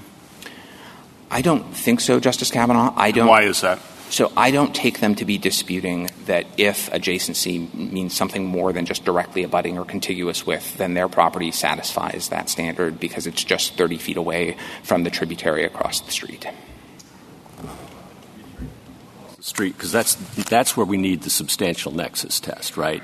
No, the substantial nexus has to go to the navigable water, the sort of downstream navigable oh, no, water. I thought, I thought if you're adjacent to uh, water of the United States, uh, you're good to go. I'm sorry. Yes, yes, yes. Okay, but so you need the substantial nexus if you're working through the tributary, which is, if you look at the appendix, that great picture at the end is across the street, through a ditch, and then down through a creek, and then it eventually gets to the water of the United States. And so for that, you need the substantial nexus between the Sackett's property across the road and into the ditch, at least, right? So yes, but with a couple caveats. Okay. If I if I could, you're right that you do need to satisfy the significant nexus test if you're yeah. relying on adjacency right. to a tributary. Yeah, yeah. Okay. Uh, so we're going that way. Does it first of all, does the significant nexus have to be to the ditch across the road or all the way down to the, the lake? All the way down to the lake. That's okay. the limiting work that it does. Okay. It says great. That's helpful. How much? It's the same question. Different test. Yeah. And, and the chief kind of alluded to this already. How many parts per million of what kind of stuff has to get from the Sackett's property across the road into a ditch? I don't know how far, how many thousands of feet over to a, a, a creek, and then from the creek down into the lake. So uh, I'm going to give you a similar answer, which is to say I can give you qualitative. No, no. Uh, respectfully, Justice Gorsuch, in law, I think there's a qualitative standard with guideposts that isn't determinative. You can call out your local friendly agent, and he'll tell you yes or no. We'll tell you here are the guidelines that the agencies use. They'll tell you free of charge what they think. And if you don't like what they think, you're free to challenge that in court. Yes. Okay. So that's so we don't know. Until he comes out and tells you. I mean, is there what, what is the standard? I mean, give me your best shot. So it's do the wetlands with other similarly situated wetlands significantly affect the chemical, biological, or physical integrity of downstream waters? And what does that mean? The agencies look at the functions that are typically performed by wetlands, like retention of flood waters, filtering of pollutants, provision of flow during dry periods. And they look at the distance. They look at the amount of flow from the wetland and other wetlands down to the downstream navigable water. And they look at the climate. How is that different than adjacent? So I think adjacent is focused on reasonable proximity. I thought that was part of the test you just gave me, too. Distance distance is one factor, but what the significant nexus test says is that if you're going to be relying on adjacency to some upstream tributary, that's not good enough to justify coverage. You have to show that that has a significant effect on the downstream navigable waters. It makes it harder to include wetlands that are adjacent only to tributaries and not to navigable waters. Mister Fletcher, is the government stopped? Is the, is the Corps or the E P A stopped from going after you if you get a jurisdictional determination and they say, yep, not within our jurisdiction, not wetland, then are you protected? That's my understanding, uh, at least for five years. Jurisdictional determinations are good for five years, and I think one of the reasons that this court gave in Hawks uh, for why those are judicially reviewable final agency action is because they're binding on the Corps and the E P A for that five-year period. Uh, one other question. So the significant nexus test is – you want me to – Go ahead. So, the significant nexus test, um, you said, is separate and apart and the subject of a different rulemaking and that the agency has a broader view than adjacency, that adjacency would be here. So the significant nexus test, I take it, would be grounded in waters of the United States and not thirteen forty-four G? That's right. And yes. if if we accepted the significant nexus test, we wouldn't even really need thirteen forty-four G because it would be broader than adjacency.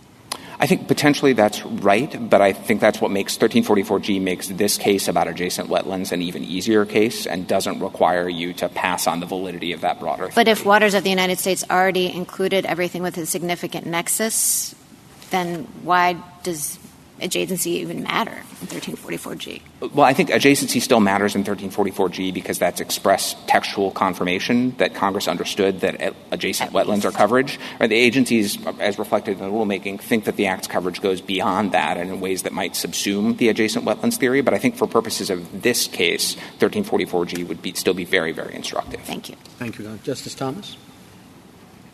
Uh, Mister Fletcher, uh, it seems as though uh, when there's a body of water and a nearby wetland, there's a presumption that it's covered by the Clean Water Act. Um, the and then the the homeowner or whomever owns it or attempts to develop it has to opt out in some way. Can you give me an example of a body of water and nearby uh, land that is automatically or presumptively excluded from coverage?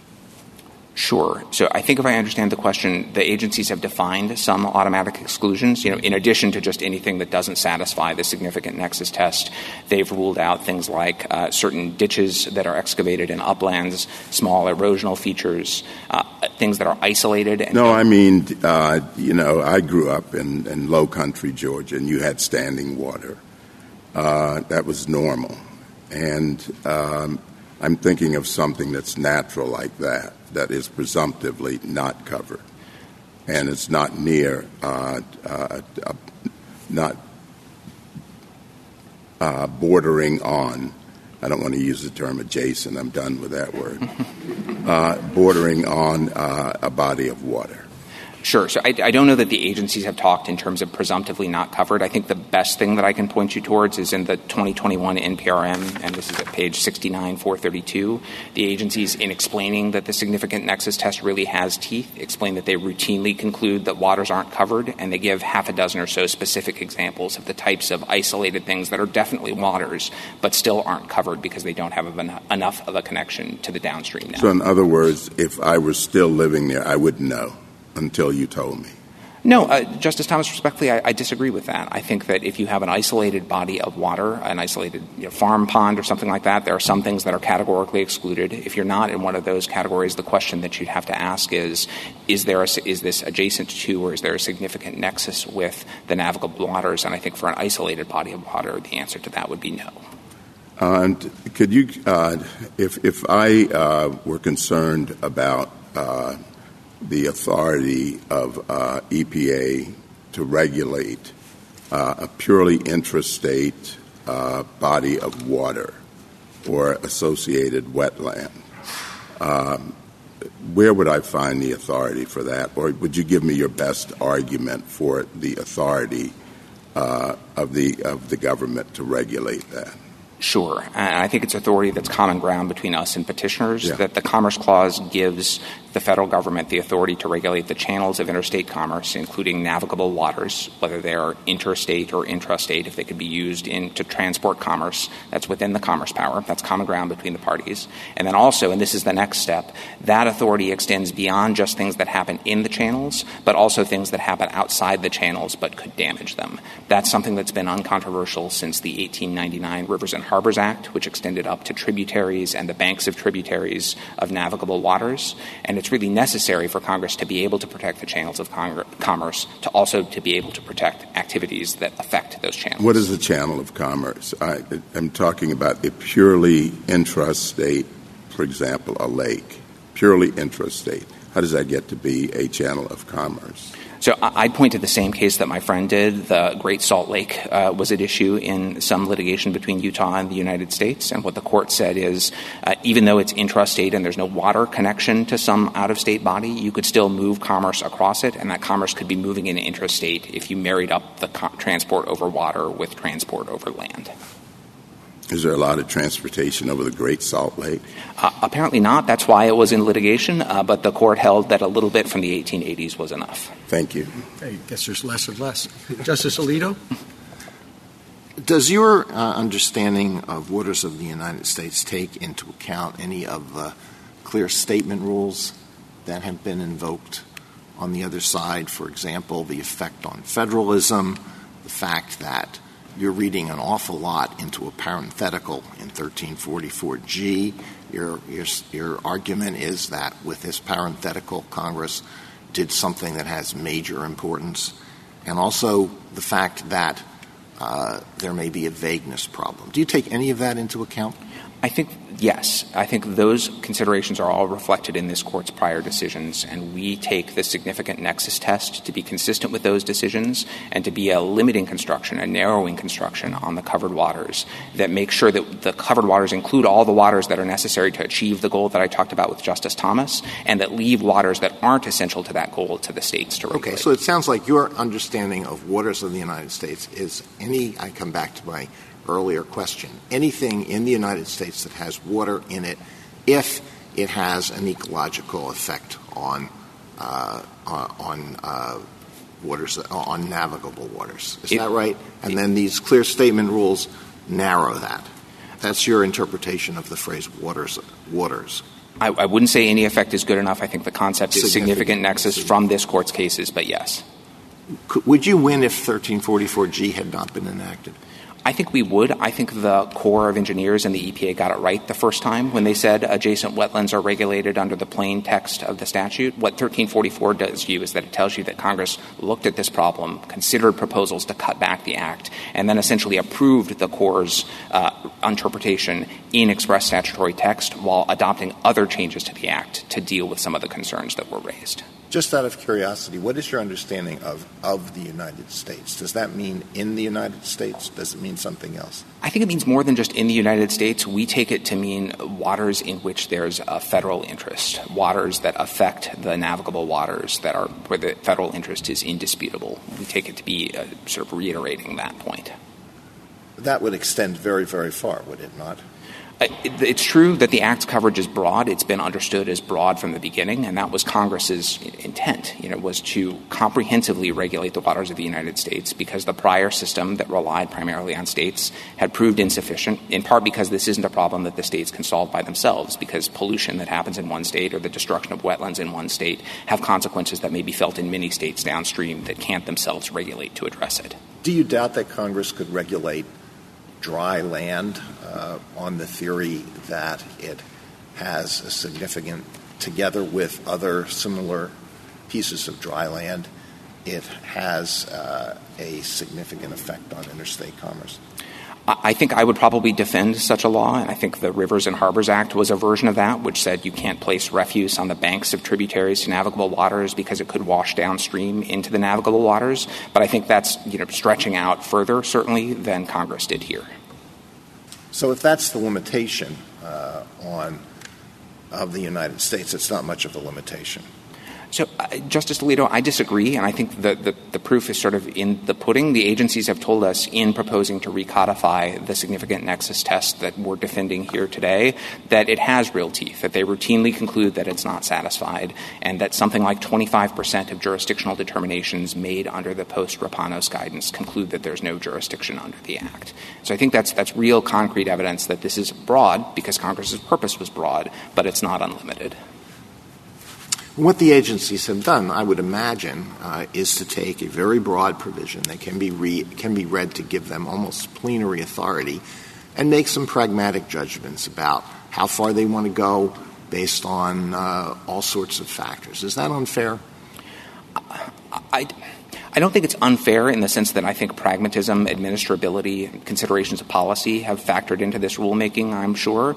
But I think I, the thing I'd add to what you said is that the agencies have also been mindful, especially in the ongoing rulemaking, of the guidance provided by this Court's decisions, which have significantly narrowed the agency's interpretation from where it was in the eighties. Thank you.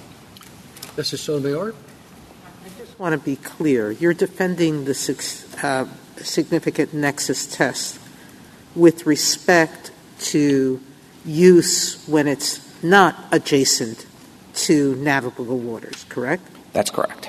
But so are you giving up the argument that the Sackett property, that the Sackett wetland is covered by the Act simply because it is adjacent to Priest Lake? I thought So this is – I didn't get a chance to get this out in response to Justice Gorsuch. What I wanted to say is the agencies do think and argued previously that the wetland is adjacent to the lake itself. The district court upheld that determination. We didn't renew that argument in the Ninth Circuit or in our briefs in this court.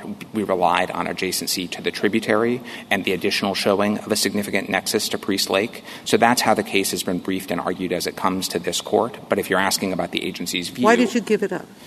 I, I don't know why that decision was made. I would guess that it's because adjacency to the tributary is in some ways a simpler test. It's only thirty feet from the tributary, and because we felt confident that we could make this showing of significant nexus down to Priest Lake, it was the sort of simpler way to justify the conclusion that the property is covered.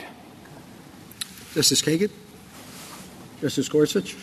I just want to follow up on Justice Gorsuch's earlier questions, because I think he identifies something that this Court's overwhelmingly been concerned about for decades, mens rea, and not punishing innocent people who make a mistake, an uh, innocent mistake. So what assurance can you provide on that front that some of the hypotheticals about someone being penalized for making a mistaken but reasonable judgment about the status of their land will, will not, in fact, be punished?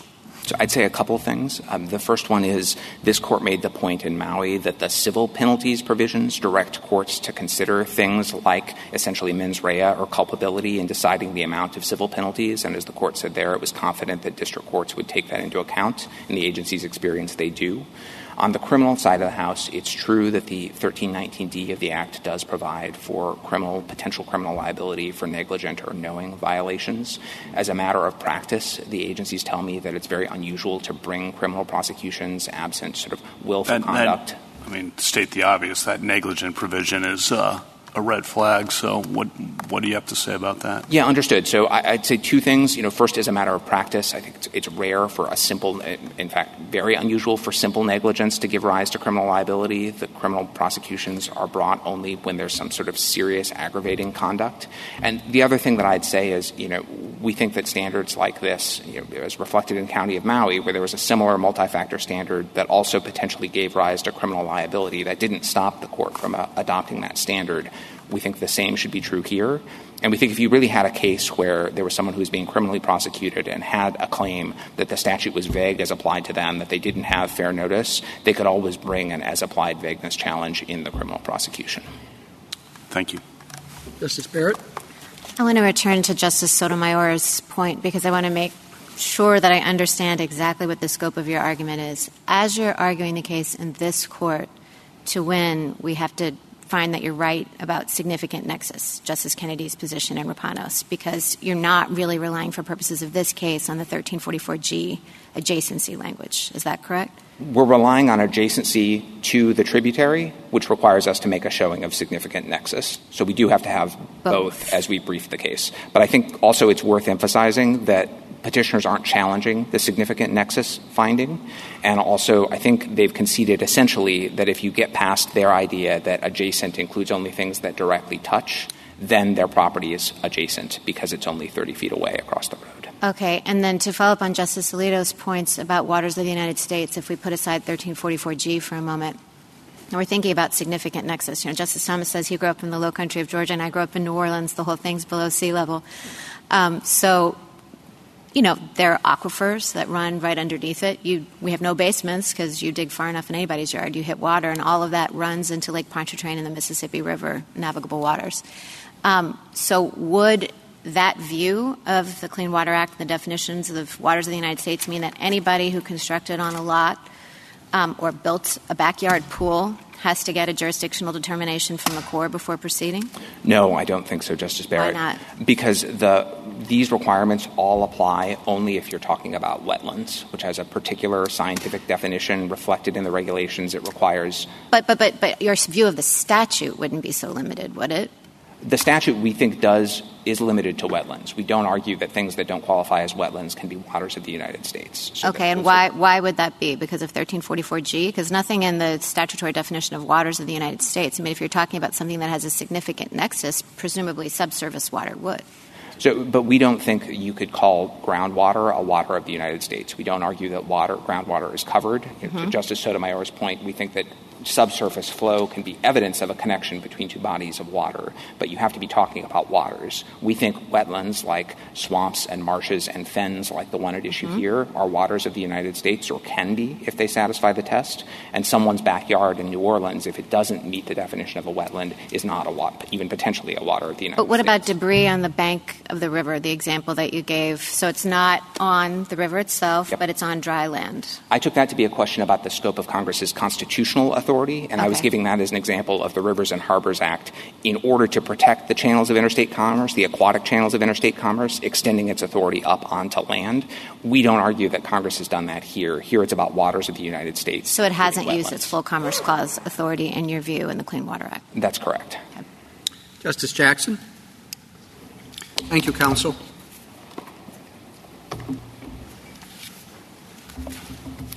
Mister Schiff? Whatever the deficiencies in the line-drawing problem test, they pale in comparison to the significant nexus test. In response to Justice Thomas, Thomas's question about the channels of commerce, the significant nexus test is far, far broader than a traditional understanding of the channels of commerce, as shown by this very case. The Sackett's, there's no evidence that anything the Sackett's did affected any channel of commerce. It's the mere fact that they put gravel on their lot that now they're fully regulated under the Clean Water Act. And that raises Justice Alito's point about canons of construction and federalism. Building a single-family home in a residential subdivision is the quintessence of local government authority, and yet the significant nexus test inevitably causes that to be regulated. J Ds are expensive. There is an entire industry of environmental consultants whom one has to hire to fill out an adequate application to the Corps. Sure, the Corps doesn't charge you, but your consultant will definitely charge you an arm and a leg just to have a chance to find out whether one is in fact regulated. Con- Counsel, can I, can you just speak to the representation that was made about the Sackett's property in particular and the fact that prior to their purchasing it, there was some uh, concern about the property being a wetland? Justice, did I misunderstand that? I, I thought no, I thought they went into it knowing that this might be a wetland. No, no. There was a jurisdictional determination done in nineteen ninety-six by a prior owner. The Sacketts were not aware of that.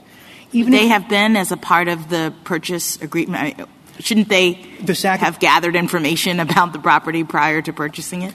Justice Jackson, in, in the record, the Sackett's testimony is that there was no indication either from the county building department in their deed of title anywhere that this was a wetland. Moreover, even if they had been aware, that jurisdictional determination would have given them no comfort because... But did, did they see the property? I understood in the pictures that you could tell that at least part of it was a wetland by looking at it, so... Uh, the, the, I believe Mister Fletcher was referring to after the initial work had been done, and the pictures show that there's water on the property, but that doesn't show how it was before. But if, if I could go back, though, to the question of the jurisdiction. But you keep talking about notice and fair notice and property owners not being able to tell or know about this issue, and I'm just trying to clarify with respect to the Sacketts, there seems to have been a prior determination that the land was wetland before they bought it, and whether or not they knew they could have known, I presume. So why is this unfair in this situation with respect to the government now asserting that authority? Justice Jackson, that determination had expired several years before the, the, the Sacketts even purchased the property. As Mister Fletcher explained, typically jurisdictional determinations are only valid for five years. Moreover, that determination was done even before this, decision, this Court's decision in Rapanos. So even if the Sacketts had been aware of it, it would have given them no, no, no notice whatsoever. We'll give you an extra minute for your rebuttal. Thank you, uh, Mister Chief Justice. The last point I'd like to make is with respect to compensatory mitigation, simply that obtaining a permit is a very expensive process. It's true that the Corps does not charge for permits, but the Corps will never give a permit unless one provides compensatory mitigation. And we cite studies from the amicus briefs at pages twenty and twenty-one of the yellow brief, where the annual cost of compensatory mitigation under the Corps program is in the billions of dollars. This is not an easy process. It's not a cheap process. And in terms of notice, it's not a fair process for property owners who have to deal with the significant nexus test, which is why this Court should definitively jettison that test. Thank you, counsel. The case is submitted.